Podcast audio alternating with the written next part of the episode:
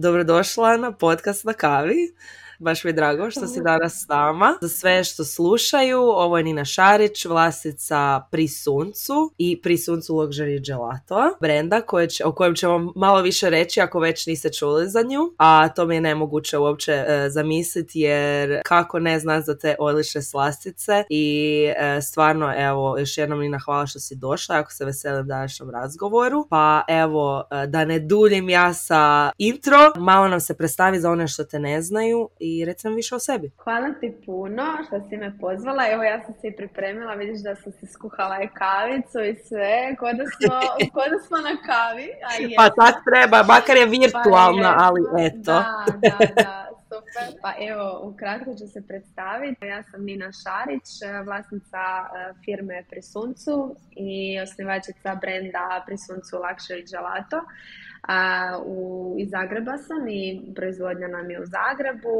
Evo sad smo baš proslavili tri godine e, firme, pa smo malo iskusniji i zreli e, nego što smo bili do sad. Core biznis e, nam je proizvodnja sladoleda, znači imamo dva proizvoda, jedan je sladoled na štapiću koji smo nedavno izbacili i naš gelato box a, a u stvari u sezoni kada sladoled nije toliko ovaj, popularan, znači jesen zima, se više fokusiramo na proizvodnju autorskih slastica. Ja sam sinoć onako... jela sladoled, tako da ne znam kako ne bi mogao biti popularan, ali eto. Ajmo reći malo manje popularan da, nego ljeto. Eto. Kad dođeš na Instagram od od pri suncu i kad zapravo vidiš te slike i prvo boja i brandinga to ono mogu to je to, to drugi razgovor u koji možemo ući ako imaš oko toga šta za reći ali samo kad vidiš te slastice i taj, te sladolede i kako si ti to sve smislila kako to sve izgleda oku privlačno privučete i moraš onak znat više o svemu, moraš, moraš probat, baš te ono vuče, pa malo mi reci više o tome kako si uopće ušla u, u taj svijet, kako je došla ideja za prisuncu i kako si krenula s tim? Pa znači sve je krenulo još dok sam ja bila puno mlađa, sad sam napunila 27, ali to je krenulo sve prije nekih čak, rekla bih možda već sad desetak godina. Ja sam išla u matematičku gimnaziju i bavila sam se plivanjem paralelno, tako da nije baš bilo puno prostora za neke hobije i stvari koje su mhm. me zanimale. A e, kad sam upisala faks, znači prehrambenu tehnologiju na prehrambeno biotehnološkom fakultetu, nekako sam paralelno plivanje ostavila iza sebe i tu je evo nastao prostor da, da krenem sa nekim hobijima, sa nečim što me ovaj, zanima. Iako sam ja već i prije uvijek voljela degustirati slastice, tu bila koja radionica, nešto sve, ali nije to bilo ništa sad, dajmo reći, nekom profes, ka nekom profesionalnom smjeru. I tu sam, znači, to je bilo ljeto prije početka faksa, znači završila program za slastičarstvo i kroz cijeli faks sam u stvari ovaj, išla i na prakse i radila. Radila sam i sa najpoznatijim pastry šefovima jer sam bila njihov asistent i tu sam ono, toliko znanja uspjela steći, kontakata i dan danas se čujemo i ono, dopisujemo i tipkamo, izmjenjujemo i, ono, i, i ideje i recepte. A nekako kad sam zaokružila tu priču sa slasticama, onda sam htjela ići malo van toga istraživati tako sam našla jedan kulinarski institut u Italiji za, koji ima program za gelato. I tamo negdje pred kraj faksa, kad sam imala poljeti vremena, sam upisala taj tečaj i nakon toga je bila praksa. I tu sam se baš evo, zaljubila u taj proizvod i znala sam da želim, kad krenem u nekakav svoj, neku svoju samostalnu priču, znala sam da želim to pogurati u Hrvatskoj. Tako da, evo, to je nekako ono početak svega a onda je samo ono, nakon toga išao korak po korak razvijanje brenda, razvijanje proizvoda, razvijanje tehnologije, to smo nekako u prve tri godine odradili i evo izbacili smo nedavno sladoled na štapiću kao ono gotov proizvod. Sljedeće godine će to biti gelato box i planiram nekako stvarno gurat poslovanje samo isključivo prema proizvodnje sladoleda. Što te privuklo baš gelatu sladoledu? Kao, ono, svi nekako mi, kad možda, evo ja gledam iz svoje perspektive, ne znam, to pogotovo kad si mlađi, ono, kreneš na faks, pa kao generalno te to nešto zanima, onda, ne znam, kreneš baš nalaziti šta je to tvoje nešto, šta si, u čemu si ti dobar i, i što se tebi sviđa, što tebe privlači. Pa jel se možda sjećaš gdje je došla ta ljubav za gelato? Interes. Pa, e, kažem ti, nisam znala do prije nego što sam krenula u školu. Tu su mi Mhm. se ono, otvo- otvorili svi pogledi i baš me jako zainteresiralo to područje jer je skroz, to je područje slastičarstva, ali je baš drugačije. Mhm. A, I tehnologija i cijeli taj hladni lanac i a, proizvodnja Mm, baš, baš nešto evo interesantno ovako kad znaš iz prve ruke ko ja o čemu se radi. I nisam iskreno mislila da ću toliko ići sa sladoledom u prisuncu, ali nekako je jako su ga ljudi prihvatili, prepoznali, oduševili se prve sezone kad smo krenuli sa sladoledom i dosta je bilo članaka koji su ono, baš se sjećam te 2021. čini mi se Dobra hrana je Mhm. objavio sa blind tastinga rezultate, a nisam imala pojma da su oni uopće naručili od mene Mhm.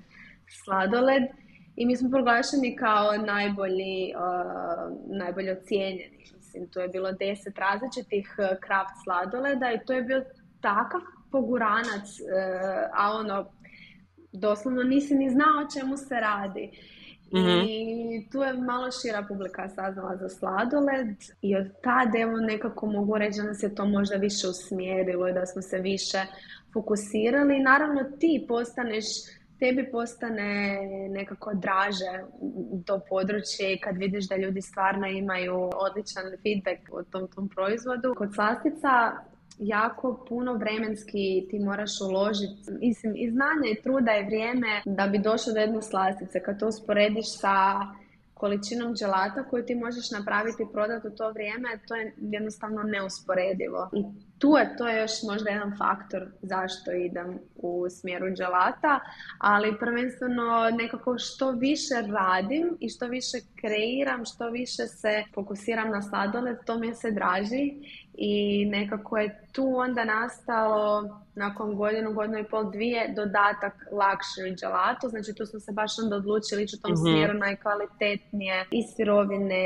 i općenito, općenito koncepta baš da pri suncu bude prepoznatljiv isključivo po gelatu. A koja je evo je- razlika između sladoleda običnog i dželata? Malo nas educiraj. Pod broj jedan bi u stvari rekla da su to nekakve sirovine, znači u gelatu ide obavezno slatko vrhnje, um, znači ne ide samo mlijeko jer je puno kremasti, upravo zbog Mm. toga manji je postotak zraka, znači gušća je smjesa. Kada vidiš recimo tam šetaš se rivom, šetaš se po nekom gradiću u Hrvatskoj, nadam se da si tu isto ovaj, po ljeti u, u, na obali našoj. Jesam, jesam. Onda kad vidiš one ogromne planine, onda znaš da je to sve prepuno zraka, da je to ovaj, sve ono polumjetno bih rekla, a takav pravi gelato uopće nije. I prvenstveno kažem, ta kremoznost u okusu, da okusi nisu prenaglašeni, jer kad su prenaglašeni opet znaš da je nešto umjetno. Kad vidiš da su te boje toliko jarke da ti ono oči ispadaju, automatski se znaš da to nije ovaj, pravi gelato. Znači mora baš biti pravi balans ono u, i u okusu, i u teksturi, i vizualno a to je ono baš, e, mislim čovjek možda ne bi rekao, ali ima puno izučavanja i puno znanosti iza O, toga. naravno. O, pa sigurno. Sve u kulinarstvu je znanost. Ja mislim ono, e, sad ima isto toliko u zadnje vrijeme i ovih serija, ne samo dokumentarnih, nego je ovako kao, evo nešto što sam ja nedavno gledala, ne znam jesi ti možda gledala, The Bear se zove, to je, mislim to je totalno, to nije, ništa nema veze sa slastičarstvom i to, ali kao u kuhinji su i oko kuhinje se radi i fascinantno je meni kao lajku bilo vidjeti koliko toga ide u behind the scenes, ne samo da. kuhinje u restoranu, nego u slaganju jela i razmišljanju o jelu, tako da ne mogu uopće zamisliti kako je to za nešto što je e, kao što je gelato, e, jer to isto ono mora biti na specifičnoj temperaturi sigurno i sve te neke razine koje... Da, ima tu, ima tu jako puno detalja i recimo sad ono što mogu povući paralelu je izbacivanje proizvoda na tržište. Mm Kada taj proizvod ima svoju ambalažu, ima svoju deklaraciju, ima mm barkod. Znači nama je trebalo evo godinu dana od kad smo odlučili uh, ići tim smjerom, znači mm prvo koje okuse ćeš izbaciti, na koji način, kako ćeš izbalansirati, znači ti moraš to staviti na tržište, to ne može biti u nekom rangu uh, cijene u nebesa, znači, a opet kvalitetom mora se isticati uh, dizajn, vizual, na koji način, koji oblik štapića, znači to je nešto, ono, sad mogu pričati satima samo o tome. Da, i neko ko stvarno nije upoznat s tim, normalno da ne zna, on vidi samo krajnji proizvod i ok, to je u redu, ali mm. onaj koga treba plasirati na tržište stvarno, evo, nije, ono, dosta je to komplicirano i zahtjevno ovaj, za, za napraviti. Nikad nisam razmišljala o tome da neko mora sjediti i birat oblik štapića. Ali to ima smisla. Kuš ima smisla stvarno ima smisla, ali ti ko, ko samo kupite, gdje samo, kupi taj sladoled i pojede ga i kao bude, ajme, možda je nekad fakat ono neki kao cool štapić, kak dobar štapić. I to je to uopće ne razmišljaš koliko je vremena i truda, ono, vjerojatno i od kojeg je materijala, uh, kao što se koji je oblik, hoće nešto pisati na njemu ili ne, ono. Da, da, da, pa je, evo recimo fun fact je da je moj dizajner uzeo elemente iz mog rukopisa, Aha. za e, znači natpis e, okusa na pakiranju štapića i puno ljudi je skomentiralo mojih prijatelja, znači koji me znaju, ajme, kako su dobri, baš me nekako na tebe ono podsjećaju.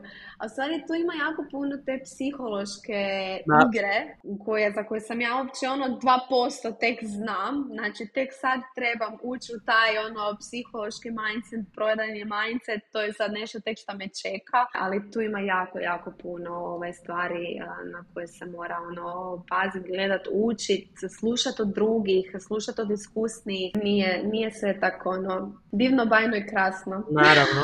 Reci nam malo kako uopće dobiš sad tu ideju i odlučila si, ok, idemo krenut sa gelatom? Ono, došla ti ideja, e, završila si te, kako je krenulo to ono, što je prvo što si napravila od, od toga kak si, ajde, ako nam možeš to reći, izabrala koji će ti prvi biti gelato, do ono frižidera u kojem će to stajat, kad daš sve ti neki detalji koji je taj proces? Kako izgleda taj proces? Ono kao, ok, danas sam odlučila, krećemo i sad, o, di kreće? e pa to je upravo keć. Uh, to je keć svega. Ne, nemaš tu korak jedan, korak dva, korak mm tri, korak četiri. To apsolutno tako ne ide. Ja sam mislila da to tako ide na početku, ali to stvarno tako ne ide to se isprepleće korak jedan, pa ideš na mhm. korak sedam, pa se vratiš na nulti korak, pa ideš na drugi, ali mislim dosta toga ti i u školi prođeš, kažem ja sam puno toga vidjela i na praksama i nekako u toj komunikaciji sa šefovima, um, mislim, mislim da nitko nije toliko lud da eto sad ne znam, uh, sviđa mu se ideja o sladoledu ide napraviti svoju proizvodnju sladoleda. To baš nije tako, znači mm moraš imati dosta iskustva i znanja da bi uopće krenuo u to. A, I tu se događaju one greške kad recimo kupiš sladoled pa ne znam, ono, pojedeš dvije i misliš ajme šta je to, pa ovo su sve neki kristalići. Mm. Od ti od kad, od kad sladoled izađe iz proizvodnje do kad dođe na policu prođe, ne znam, deset lokacija. I jako je bitno da ti kod sladoleda pratiš uvijek taj hladni lanac. Um, I ima tu jako puno drugih faktora, ali mislim, kažem, kod mene je presudilo to što sam imala stvarno jako dobrog mentora u Italiji i dosta sam toga vidjela, znači i na toj praksi kad sam bila u hotelu i jednoj drugoj džateriji. Nekako vidiš, vidiš koliko toga možeš prodat mm i vidiš u kojem smjeru može ići taj biznis mm I onda ti to još nekako da vjetar u leđa i onda kad se stvarno zainteresiraš, onda, onda zaokruži cijelu tu priču i kažem opet, jedna stvar je teorija, kad ti to se znaš, druga mm stvar je kad ti actually to kreneš u praksi raditi i onda tek vidiš koji su problemi, pa onda kad i doradiš te probleme i nađeš rješenja i sve, kaže meni evo sad nakon tri godine osjećam da, da je nekako sve, ajmo reći, sad malo sleglo i mhm. došlo na svoje. Znači, tri godine. A sad tek mislim da krećemo u pravi hype sad si stvorila bazu da možeš e, nadograđivati, jel? Pa evo, ja bi to tako nekako rekla, da. Da, tako se sjećam baš, da. Spomenula si mentora, koliko čujem isto, mislim, to je očito, ali imaš i, i imaš taj osjećaj za biznis. Ne može svako doći i učiti nešto i onda kao um, primijetiti gdje bi moglo nešto izaći iz toga. U nekome ko bi možda htio ući u te vode slastičarstva, stvoriti neki biznis oko toga, e, koje su neka možda tri mini savjeta koje bi dala toj e, ženi. Evo, prvo što meni, ja čujem, dosta spominješ mentora, sigurno imati dobrog mentora, jedan od. Pa je, jedan od je, mislim ja nisam sama u poslu, prvenstveno vodim sve, da, mm vodim i kreiram i moje su ideje i sve skupa, ali ja sam, e, imam veliku podršku od oca, mi smo skupa pokrenuli to sve ovaj, kao nekakav obiteljski, obiteljsko mm dobro i mogu reći da je on osoba od koje sam ja se ove životne stvari, životne pod koje podrazumijevam, znači komunikaciju, stvaranje nekih odnosa, novih, eh, rad na ovim starim odnosima, to sam stvarno sve gledala i učila od njega. I onda kad ti već prođeš neke situacije, onda možeš sam znati već šta u kojoj situaciji napraviti. Isto tako imala sam super mentore što se tiče slastičarstva i dželata, znači to je isto jako bitno da odeš u dobru školu, da stvoriš dobre temelje. Um, znači mentorstvo ajmo reći jedan dio. Uh, Kao drugo, moj drugi savjet bi možda rekla da se stvarno mora jako dobro sve staviti na papir, jer ne živi se od ljubavi, uh, barem ja tako mislim. Možda malo na početku, ali onda te ono, ovaj, stvarnost i realnost uh ulovi i tu onda moraš biti spreman na sve, a spreman na sve znači imati nekakve planove po kojima si ti gradio tu neku svoju priču. Mislim, ta ljubav će u jednom trenu stvarno nestati ja ne mogu reći mhm. da sam ja svaki dan probudim i ja, ja volim raditi sladoled i slatkice. Apsolutno ne. Znači, ne, ono, to je sve, to me držalo možda prvi mjesec, dva, tri, a nakon toga je sve ono što u stvari ti istinski moraš znati, željeti ono ka čemu stremiš, ali isto tako moraš biti spreman da će i ta nekakva ljubav i motivacija nestati. Tu, tu se mora pokazati ono da li ti to stvarno istinski želiš mm Ili, je to bilo samo nešto prolazno, pa kao ajde idem, se idem pokušati, pa kao ako ne uspije idem dalje. Znači, moraš biti spreman i kad ne ide dobro, isto gurat prema naprijed. Znači, ako to stvarno želiš. Jer um, loših dana će uvijek biti, loših ono, kriza, situacija, nekakvih loših, kritičnih, uh, uvijek će toga biti. Tu je onda taj mentor, recimo, koji je puno iskusniji, može mhm. procijeniti i dati neki savjet i malo te pogurat, što je normalno, mislim, pa mlada osoba koja ulazi u nekakav mm. biznis, mislim, mlada, ne mora biti mlada, ali osoba koja recimo se nikad nije okušala u poduzetništvu, naravno da ne zna neke stvari. Tako da recimo ta neka želja istinska i, i ono e, čvrstoća da ti možeš unatoč nekim krizama ići naprijed, to je ono šta, šta bi recimo te trebalo ono, odlikovati, znači mm dio tvog karaktera, jer ako to nemaš, jako lako čovjek može skrenuti i reći, ok, on je za mene, idem na nešto novo. A kao treći savjet, okružiti se dobrim ljudima i stvoriti dobar tim. Jer sam ne možeš apsolutno ništa. Ja sam dvije godine radila sama, ja sam se uništila od posla. I sad evo i zbog toga što recimo stvaram nekakav tim, mogu reći da evo ja osobno dolazim malo sebi i da, mhm. da, da, se nekako sve ustabililo samo zbog toga što možeš nekakav dio posla prenijeti na drugu osobu koja je to posao, znači ti se možeš baviti nekim drugim dijelom posla i kad imaš dobre ljude oko sebe možeš napraviti puta deset od onoga što bi ti mogao sam. I na mhm, kraju krajeva nikad ne znaš šta od drugih ljudi ti možeš naučiti. Znači, meni se dogodilo isto par puta da je moja e, kolegica, ona, da sam ja od nje u stvari naučila nešto na način na koji se ona snašla u toj nekoj situaciji. i tako jednostavno međusobno učimo i, i napreduješ. Evo, to su neke možda Je, to su odlični savjeti. Odlični. Ja sam iz prve ruke, ovo što si rekla za tim, nedavno mi se pridružila za podcast jedna mlada djevojka, samo da mi asistira sa društvenim mrežama. Ja, ja sam dizajner i, i, i radim u tom svijetu i radim u marketingu i sve ja to znam, ali jednostavno nemam vremena da sve ta cijela moja vizija koju ja imam da dođe do izražaja i da, da oživi, da to, a, a, ako to radim sama. Znači, nemam vremena da to radim sama. I sad, kako bi se ona pridružila, skroz je druga priča. Puno, puno bolje sad to sve ide i ide brže i prema onome što sam ja zamislila, tako da mislim da je to stvarno odličan savjet uz ova isto prethodna dva. Tako da, eh, hvala ti na tome, baš super. Ali vratit ćemo se još malo na ideje i na uh, prije nego što malo dublje još uđemo u te biznis e, teorije. Kako uopće dobiš ideju za novi gelato i kako uopće dobiš ideju za novu slasticu? Nije tako jednostavno je... ovo pitanje, vjerujem.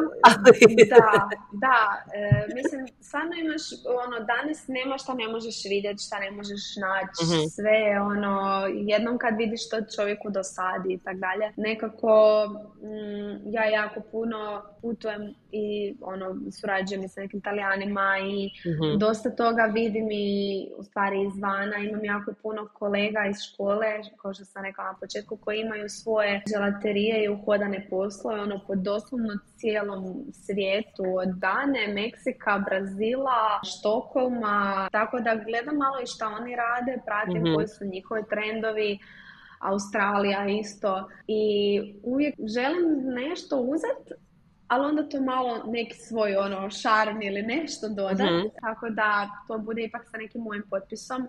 Za slastice mi je to mm, malo teže.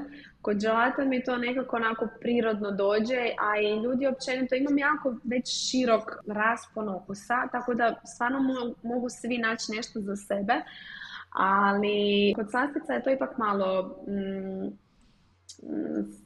specifično jer trebaš imati jako dobra znanja od, ono, i, za tehnike i za mhm. namirnice i koju čokoladu kad koristiti, koje vrhnje koristiti za što i opet kažem, mislim cijena je takva na kraju krajeva igra uh, igru mm I opet moraš ostati realan u nekim pogledima. Mislim, mogu ja napraviti tortu za na tisuću dolara, ali nije da. to poanta, mislim. Tako da, ne znam, općenito, neke ideje su mi se stvorile u najčudnijim situacijama. Ono, znaš, kad na večer, ne znam, idem spavati ili nešto, onda mi samo onak, dođe neka ideja ono, ili nešto radim bez veze i kao joj gle pa možda bi ovo mogla s ovim pa ovo s ovim i onda to probam i bude stvarno super i meni je odlično kad se ja ono sama sebi iznenadim koliko je nešto dobro da. ili ne znam ono kad nekim čudom, ja stvarno ne jedam svoje slastice jer mi je, ono, baš mi je preko glave,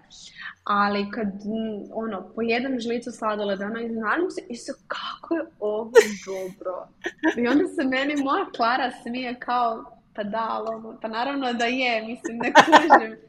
Ja kažem, pa da, ali ne znam, već sam i zaboravila, znaš, ono, kad toliko dugo ne jedeš nešto, ja se onda mislim, wow, pa da, ono, nije ni čudo da ljudi to kupuju i da nam stvarno super, kao. ovaj, tak da, evo, to je ono isto smiješan moment u proizvodnji kad da, da. mislim, i onda ti se stvore neke ideje, kažem, nekako najčudnijim trenucima, ovaj, se izrode ili ne znam, nešto vidiš, pa misliš, aha, joj, mogla bi baš to, a kaj idem to probati na ovaj način, idem to u ovom obliku, idem to u onom obliku i tako, mm-hmm. eto, nekak se stvori prirodno nešto novo. Je, isto to mi je tak smiješno to što si rekla, jer kad si u nečemu svakodnevno, i to kao što si rekla, već, ti već tebi se više ni ne jede to slatko, uopće ne pro, mislim kao probaš, degustiraš, da znaš da je na kvaliteti i onda kao da. se iznenadiš. Kad si u nečemu toliko dugo, ti kužiš da je feedback super i da su ljudi zadovoljni, ali ti zaboraviš da stvarno to što si ti smislila i napravila da je to odlično. I nekad se mi zaboravimo potapšati sami na leđa. Tako da ti trenuci dobro dođu za isto da te gura naprijed i mislim da, je to jako zdravo i, i dobro za, za uspjeh. da, to se slažem s tobom skroz. Malo si nam rekla o tom procesu i koracima kao stvaranju novog sladoleda i, i slastica, to jest kao ideje, ali ima neki proces bazični kod stvaranja, kod stvaranja novog sladoleda, ajmo reći. Znači, od biranja okusa. Pa naravno da ima. E, mislim, zato sam ti rekla da nam je godinu dana trebalo da izbacimo sladoled na štapiću, jer e, mislim, to je kad nešto si zamisli, ja meni recimo uvijek padne na pamet nešto i ja onda moram doći do toga što sam si ja zamislila, što je onak mm jako teško, jer mislim neke si zamisliš i sad kao kako doći do toga, mislim, ne mora biti to točno to, ali ja kad si to zamislim, ja stvarno to želim na praksi postići. Recimo kod ovih štapića isto im bilo jako puno testiranja, pa znaš onda na koje okuse ćeš ići, da li ćeš ići na nešto klasično, recimo za prvi put kad izbacuješ na tržište ili ćeš ići sa nekim okusima koji su s tvojim potpisom. mm Pa onda ne smiješ ići u neku preveliku širinu, a opet moraš ljudima dati izbor, pa znaš, moraš malo vidjeti šta drugi rade, šta kakve su konkurenti, kako su njihove cijene, kako su njihovi okusi, na koji način ti kroz neke svoje procese, svoje znanja možeš doći do toga. Da li zaista želiš to ili želiš nešto drugačije. Tu ima sad jako puno uh, faktora, jako puno pitanja na koje moraš dobiti odgovor. mm Kažem, evo, kroz ove tri godine ja mislim da su ta dva proizvoda koja, znači sada na štapiću Gelato Box koji ćemo izbaciti sljedeće sezone, da je to samo ono kao šlag na kraju nakon svega ovog sve ove tri godine koje sam uložila u to da postavim tehnologiju na noge, tim, eh, proizvodnju, da to stvarno izgleda sve kako treba i da je sad tek ovo nekakav, nekakva prva tek stepenica prema mm dalje. Ali ono što me pitaš, to je nekako sve se razvija kroz vrijeme. Znači, mm ono, da ti moraš imati neke procese na početku um, standardizirane, mm a kad ih imaš standardizirane, e, onda možeš tek ići graditi i stvarati nešto novo i izbacivati nešto novo i malo samo reći igrat. Rekla si okusi, biranje signature okusa, hoćeš ovaj ona, jel ti imaš neki favorit, jel ti više voliš voćne ili čokoladne? Pa, osobno recimo badem s medom je kod nas top, ono, signature potpisi i mhm. taj okus, e, mislim da ljudi uvijek se zakače za taj badem s medom ili recimo sorbe od breskve kad, kad, je, kad je sezona, znači to su nekako dva okusa koje baš ono jako privlače ljude, ali meni je naša čokolada koju radimo ono broj jedan. Mislim da mi je to definitivno, a mislim, gle, čokolada je čokolada. Čokolada. ja se slažem s tim, ali neki ljudi jednostavno vole više i od slastica, samo slastica s voćem, nikakva čokolada, sladoled samo od voća ili tak neš, nikakva čokolada, tako da me baš zanimalo uh, koji su Je, pa znaš šta, uh, nekako ljude dijelim ili si mliječni ili si voćni tip. ono, volim se tak šaliti. Ali recimo, ono, kad mi naruče kombinaciju sladoleda ili kad izaberu neke okuse, ja točno ono već mogu procijeniti koji je tip osobe. to je malo ovako zvučno, čudno sad zvuči, ali ono, znaš, karakterno već možeš neku osobu procijeniti na temelju toga šta naruče od okusa ovaj, sladoleda i to mi bude super fora za neke recimo za koje mislim da su skroz ono mliječni ili ne znam čokoladni tipovi, Aha. ono, ful se iznenadne kad neko kaže ne, ja ti samo ove voćne ili ne znam, neko ko, meni su, moji voćni sadoledi su na bazi vode, to je znači sorbe. uh Sorbe, da. Dobro. I neko, ono, moja prijateljica, znači, joj, ne bi ti ja to, znači, meni, ak nema mlijeka ili ne znam, ono, ak nije mliječni sladoled, to nije sladoled. Ok, nije sladoled sorbe, ali mislim, ono, baš bude nekih, evo, smiješnih situacija. Razlika između sorbea, gelata i ne znam, ili postoji neki još A znači, gelato je na bazi mlijeka i vode, to su ti svi kod mene, recimo, ne znam, ovi orašasti, čokolada, tiramisu, ne znam, belis, orah, e, badem s medom i slično. A voćni, znači, kad je na bazi vode i voća, onda je to mhm. talijanski kao sorbe. Okay. I ja sam išla i ono, vodila sam se ovaj, time što smo učili tad u školi i ja i dan danas tako radim. Što ne znači da ti ne možeš napraviti sladoled od jagode na bazi mlijeka. mm Možeš. I toga ima i super, mm neko to voli, ali ja radim uvijek na bazi vode jer je to tradicionalan sorbe i tako se radi u Italiji. To je uvijek bilo ono, znala sam imati s frendicama razgovor, e, ne znam, odemo kupimo baš gelato i onda uvijek dođe ta tema, ali čekaj, ali ima i ono nešto sorbe, kao šta je to, koja je razlika? Da se mi raspravljamo, kao pa ja mislim da je na bazi vode, pa jel misliš, ali ima i nam kao onako onaj kremasti od jagode, jel to neka razlika? Da, da. to je e, dobro za znat, jer eto, malo smo se i dotakli toga ranije, baš po internetu je onako kružilo, ti si već i dala malo uh, savjet oko toga, kako prepoznat dobar sladoled, kad ti, ti hodaš negdje, pogotovo i kad si vani, evo u Italiji, hodaš i vidiš sosjećarnu i, i znaju biti one, oni napuhani onako veliki, svijetli, doslovno na kilometar vidiš kao privlačite, ali navodno to ne znači da je, da je to dobar, baš naprotiv, koliko sam čujem, bolje kad je u zatvorenome, u zatvorenom kao hladnjaku, kako bi se reklo. Pa eto, ukratko, možda neki savjet za razaznat dobar sladoled kad smo negdje ono in the wild i, i, i trebamo pa pojesti sladoled. E, šta da gledamo? Pa je, da, to, to me puno ljudi pita, mislim, opet nisam ja neka policija sad za sladoled, ali...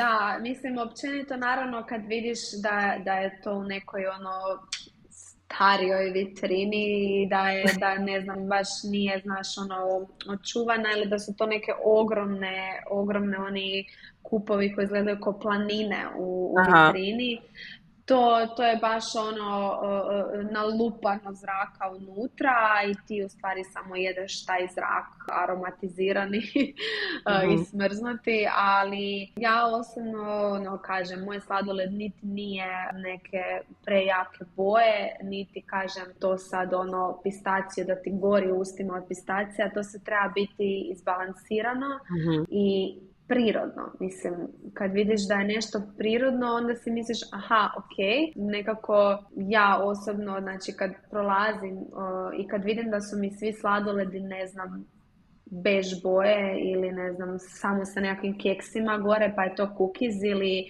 ne znam bež boja pa ono stave dvije one korice vanilije pa je to kao vanilija pa onda opet pored njega bež boja sladoleda sa karamelom pa je to karamela. Mislim meni to nije privlačno a i znam da nije prirodno sigurno ako su svi sladoledi iste boje. Tako da ali općenito kažem nekako najviše ti stekneš prema tome kad okusiš, onda stekneš neki dojam. Znači uvijek mm možeš tražiti onu malu žličicu da ti daju, pa kao onda da probaš, što je po meni ok, zato što ono, na taj način se pristupačniji kupcu, a i on može procijeniti ako mu nešto wow, to će kupiti, doći će opet, mm ako mu nešto nije wow, onda gle, nešto ne valja. Nekako se vodim uvijek ja barem tom logikom. Ja nikad ne, ne iskoristim baš to kao um, kad mi ponude da probam. Jer obično kako bi rekla, znam otprilike koje okuse volim, pa onda po tome ocjenjujem, ali mislim da ću sad baš početi da vidim čak pa da, pitaj ono da li možeš dobiti malo žličicu da. kao da probaš i eto. To je baš super stvar, ok. Nešto sam novo naučila.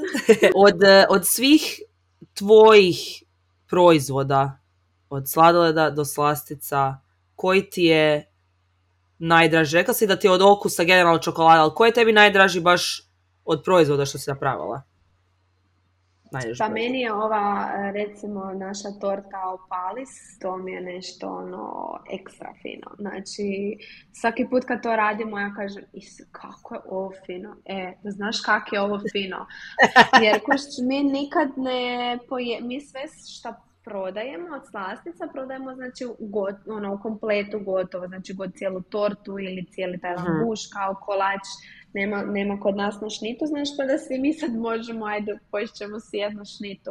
I onda uvijek probaš samo malo, ne znam, biskvita, ako ostane ili neke kreme na žlicu i tako.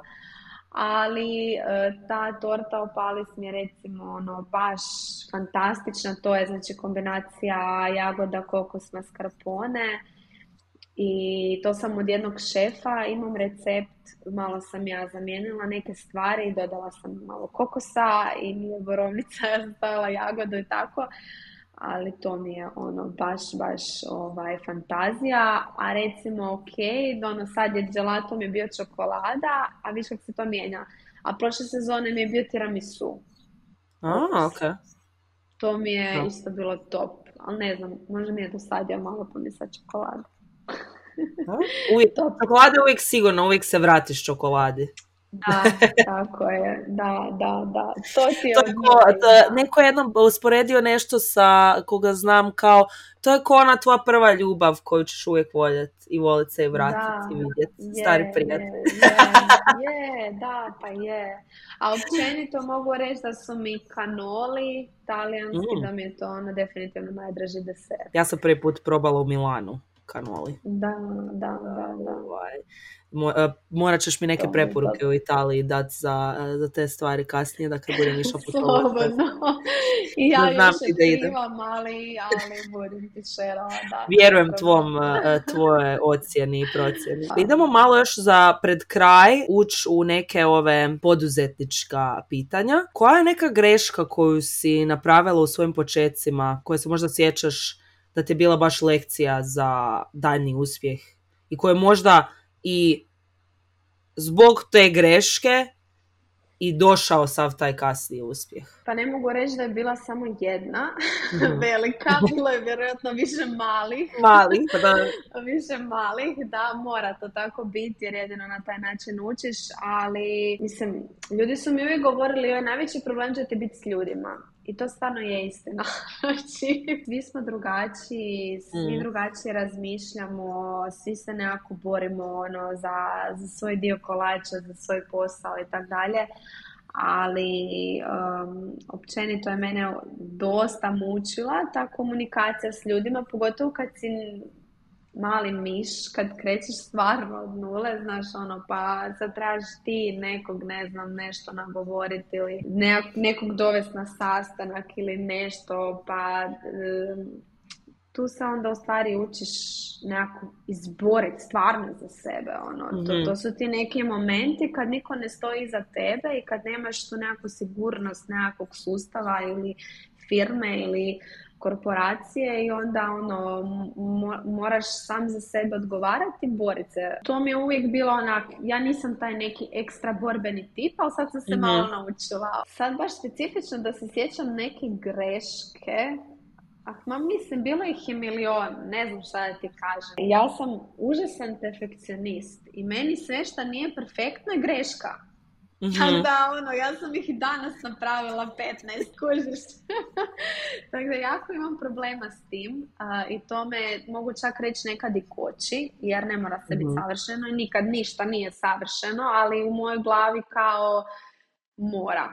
Mislim, i jako se želim maknut od takvog uvjerenja, jer Mhm. to, to, to me baš usporava, ali em, ovo je baš dobro pitanje. Joj, a ne se sad sjetiti kad ih na dnevnoj bazi radim, ono... Pa mislim da je, i Da, to, da je i to odgovor, da ih ima toliko puno Da. malih da je svakodnevno, Ma, Da svakodnevno ćeš griješiti. Da, apsolutno, ali tek kad to prihvatiš da je Mhm. to ok, e onda se gradiš, onda rasteš, onda je to to. Znači onda je to to. Ono kad, kad si kažeš e ajmo sad još neki problem, ajmo sad još neku greškicu, ajde di sam sad zeznula, i onda kad to prihvatiš da je to ok, da je to dio dana, da je to dio tjedna, da je to dio života, e onda ti je fakat lakše, ono, i, i, i kad znaš da svi griješimo, da ne griješiš Mhm. samo ti, znači Je. svi griješe, Je. tako da tu je onda malo olakšanje i onda tek možeš ići naprijed. I ovo što si rekla za perfekcionizam, to totalno te razumijem, ja, ja sam isto takva, tako da e, sami sebi najveći neprijatelj, ali dobro. da, da, da. Stvarno da. Tako da to kužim, Trebali bi ali... biti sami sebe najveći pokretači, najveći da. ono podrška, a mi se sami sebe ono najviše da. nekad gazimo. Da. Tako da... Ali, ali, ali velik je korak prepoznat to i onda, onda se da. možeš uhvatiti kao reći si ok stop, sad si malo si krenula da. previše oko nečega, bit obsesivna. da, da, je, I je, je, slažem se. Jesi imala neke nesigurnosti kad si kretala? Često, često žene, mislim ne samo žene, ima i muškaraca što se upoznala ovo, pošto je ovo ženski podcast. Često žene i kad pričam i s prijateljicama, nešto ih uvijek koči, imamo super ideje, hoćemo nešto krenuti, ali kao bude, ne znam, šta će neko drugi reći što je ono uvijek kao ok no x x to onak te uopće ne treba brinut uh, ali ti dođu te neke nesigurnosti to je normalan dio procesa i nor- normalan dio života i, i toga što si čovjek tako da si ti imala neke nesigurnosti s kojima, preko kojih si morala preći da bi došla tu gdje Apsolutno jesam. Općenito sam bila jako nesigurna u svoje proizvode. Mislim, to moram stvarno reći jer evo, mm i dan danas isto mi se zna dogoditi, ja, pa je ovo dovoljno dobro, ja, i to ono što kažeš, šta će drugi reći, mislim, mm-hmm. da, bitno mi je, ne mogu reći da mi nije bitno, ali trudim se da mi ne bude toliko bitno koliko si ja zamislim u glavi. I kažem, ja sam krenula sa 24 godine i to je dosta, znaš, kad ti nekome ideš prezentirati neku svoju ideju, a ne možeš dana iskustva sa svojim firmom, sa svojim brandom, onda te gledaju te čudno. Mislim, I to se trebaš proći. To je sve dio čari, ajmo tako mhm. reći.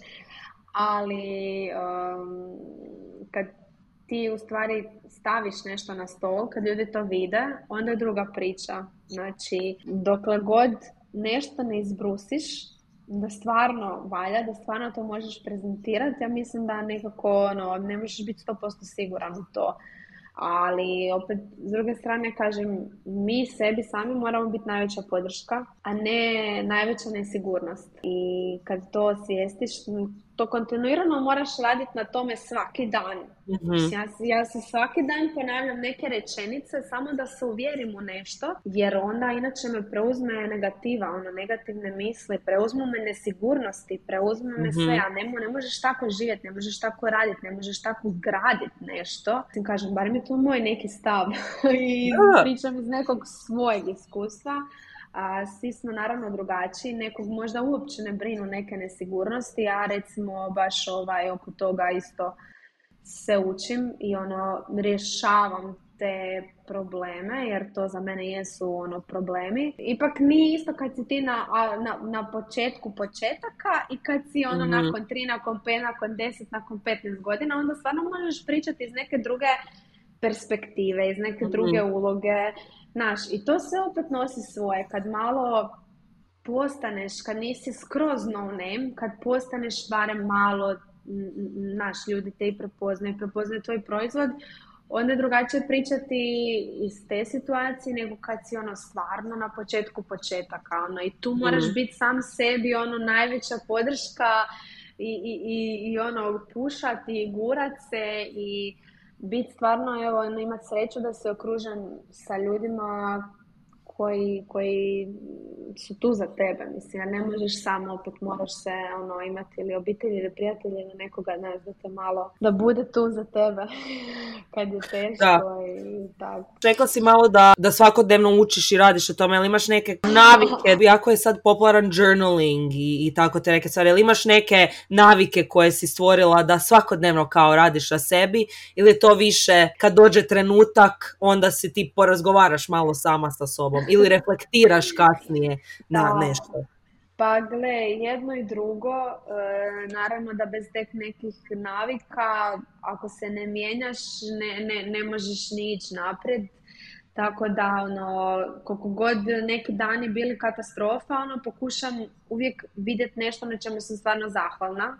Mhm. I to je nešto što mislim da ljudi moraju puno češće raditi jer imamo toliko toga biti zahvalni, a ti se uloviš za taj neki problem Da. i onda ti je sve u magli, sve ti je u crnilu, samo zbog to jedne sitnice, u stvari ne vidiš ono 90% toga oko sebe šta je super, šta je predivno, šta je lijepo, nego te muči ta jedna sitnica i onda se ono u takvu neku negativu odeš uh, i to širiš na druge, mislim logično, Mhm. ali ja evo pokušavam nekako stvarno ono, voditi se time kao everything is a blessed in disguise. Znači, To je i super. kad nešto ne ide, ok, ti ne znaš zakaj ne ide, jer te čeka možda nešto bolje. Ili možda ovo fakat nije bilo za tebe, jer moraš ići na nešto bolje. Znači, vodim se time i stvarno vjerujem u to. Znači, ako ti daješ 100% od sebe, a nešto ne ide, onda ok, it's not meant to be, znači, ali Apsolutno. ovak na dnevnoj razini, recimo, ono, uvijek moramo dojeti vrijeme za trening, to me, to me jako podiže. Onaj hladni tuš mi je top Mm. isto. Krenula sam jako pit čajeve. O, Baš sam skužila da me dosta smiruje i tako, ono, malo sam, malo su me te društvene mreže me znaju nekad zaokupit a, i onda sam u stvari i to probala okrenuti na neku ono, pozitivnu stranu na način da e, pratim samo nekakve stranice za taj nekakav osnovni rast, razvoj ili poduzetništvo ili nešto gdje mogu nešto naučiti tako, a ne ono gledat sa koje zare i slično, jer e, to mogu gledat pet sati, ali ono, Da. koja je poanta, mislim. Te neke sitnice, ali opet moraš biti ustran u tim sitnicama, mislim, trening ako ćeš odraditi jednom i nakon toga deset dana ne, nema smisla. naravno. Znači, ono, trudim se imati neki kontinuitet u, tim- u nekim stvarima, jer tek kasnije onda vidiš neke benefite, ali moraš imati taj neki kontinuitet. Evo, recimo isto, kad se probudim, uvijek krenem s nekim pozitivnim mislima. Koliko god ona taj dan možda imala problema ili nečega, ono, ba- baš si ono, krenem razmišljati o tome na čemu sam zahvalna ili e, šta, šta bi mi se danas moglo super dogoditi ili šta mi se jučer super dogodilo ili tak nešto. I tu, tu me onda osjetim ono, nekakvu pozitivu ujutro i tak krenem u dan. Jer previše je toliko negative oko nas, ti se tak lako možeš uvući u neku negativu i onda je gotovo. Onda, tek onda se ne mreš iz, izvući iz toga. Je, slažem se i super mi je ovo što si spomenula, isto svjesno raditi na sebi, uvrstiti neke rutine. Mislim da ti si bila sportaš i ja evo imam brata i sestru što su bili sportaši, to jest brat još uvijek sportaš, sestra je bila isto dugo godina sportaš. Oni imaju skroz drugačiji, em, skroz drugačije navike i ti isto imaš naučene vreš kroz život e, da je bitno isto imati tjelovežu, da je bitno imati red, rad onda mir, sve, za sve postoji nešto, ne, moraš biti organiziran da bi uspio u svemu jer jednostavno ti, Da. kao što si sama rekla, kad si i plivala i kad si bila u srednjoj i kad si sve to radila, samo si za to imala vremena. I da bi bila dobar učenik i da bi mogla biti uspješna na plivanju si morala imati red. Ja nisam se bavila sportom. I moje navike ja sam morala sama naučiti kasnije tek u životu. I to, I to je nešto vrlo zanimljivo što nije generalno baš, nije da nas se uči kroz školovanje na taj način ko što su vas sportaše učili kroz sport, to je nešto što sam ja primijetila, pa onda baš u ovim odraslim danima kad već uđeš u 20. to je jako bitno stvoriti te neke navike koje će tebe e, držat mirnim i zapravo poticati tvoj uspjeh. Tako da mislim da, da, su to da, stvarno to super se apsolutno slažem. Mislim da je to opet sad neka druga tema, ali Je, apsolutno smatram da su sportaši malo drugačije, imaju ne svi, ne svi, Da. ali općenito velika većina da ima malo drugačiji pristup uh, ono, organizaciji, disciplini i nekakvom mindsetu u teškim trenucima i slično. to je isto lekcija. Moraš biti sportaš.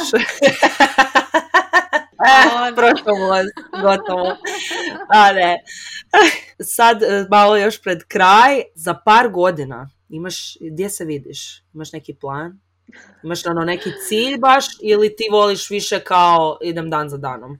Imam, apsolutno imam uh, planove i ciljeve uh, za tamo gdje se vidim za 10 i za 20 godina, ali Aha. to šta, koje, koje će se kockice posložiti u sljedećoj godini, to donekle znam, ali ne znam točno. I, Mhm. i puštam vidjet gdje će to ići, ali apsolutno da znam i želim biti negdje za 10 i 20 godina, ali opet kažem, ono, to nije ide jedan korak, drugi, treći, četvrti, peti, nego ono, Mhm. sa je prvog ideš na, na deseti, pa se vraćaš na peti, pa to tak sve nekak ide malo ovaj, brda s dola. Definitivno, jedino na taj način možeš ići prema gore. Re- Rekla si da će želato box izaći, kada ljudi to očekuju, čemu da se veselimo, sad u ovo adventsko vrijeme jel imamo negdje gdje te možemo vidjeti ili, ili za naručiti slastice. Pa mislim da ćemo cijelu tu kampanju pustiti tamo iza Uskrsa i Ok. da ćemo ovaj, se fokusirati na taj period. A, inače imam i food truck a, prikolicu, tako da ovo ljeto smo odradili sedam festivala. A, sljedeće sezone mi je plan 10 ili ono, Ok. vi, ono, ajmo reći, više od, ovo, od ovoga što je bilo ove sezone. Tako otići na obalu sa kućicom, odraditi na obale festivale, uh, upgradeat se i u tom dijelu prodaje. Tako da, mm, evo, imamo neke planove, ali ajde, nećemo sad, naš kako, ono, Pa proskoči, pa reći kop.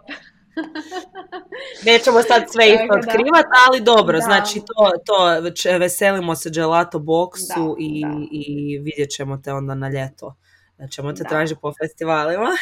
Da, da, A, pa je, evo je. za kraj, ja pitam uvijek svoje gošće, piješ li, šta više voliš, kavu ili čaj? Pa više volim kavu. A kako piješ svoju kavu? Kapućina uvijek. Kapućino uvijek, dobro. O, ostatak ovih pitanja što inače pitam koji su kao rapid fire smo mi već prošle jer sam mislila da i da neće biti toliko rapid, to sam naučila kroz Aha. ove kroz ove razgovore da uvijek malo uđemo dublje u te, uh, u te Da. teme, tako da mi je baš drago. Uh, ali evo prije uh, nego što te pozdravim, malo još svima reci uh, gdje te možemo naći na društvenim mrežama, gdje možemo pratiti pri suncu. Znači sve možete pratiti na Instagramu, pri suncu lakše gelato i na Facebooku. Facebook stranica Mhm. isto se zove pri suncu lakše gelato. Imamo i web stranicu, mislim da ćemo ići sa izradom novog weba iza nove godine.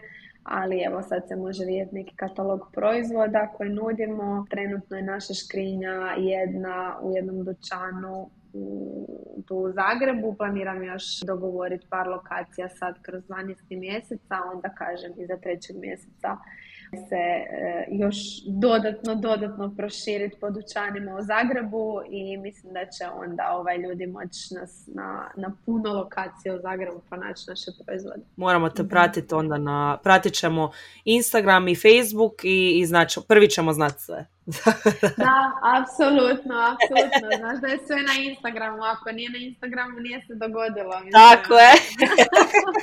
Nina, hvala ti, ovo mi je bilo super. Ja sam puno naučila, znam da će sve naše slušateljice isto puno naučiti i nadam se jednom part dva eh, kad eh, još ti sve to izgradiš dalje i kad eh, budeš, sam nam se htjela vratiti, ispričati nešto novo. Eto, hvala ti puno, baš mi je bilo lijepo, popila sam se u kavicu, tako da ovaj, moramo definitivno ponoviti drugi put. Dogovoreno. Hvala ti.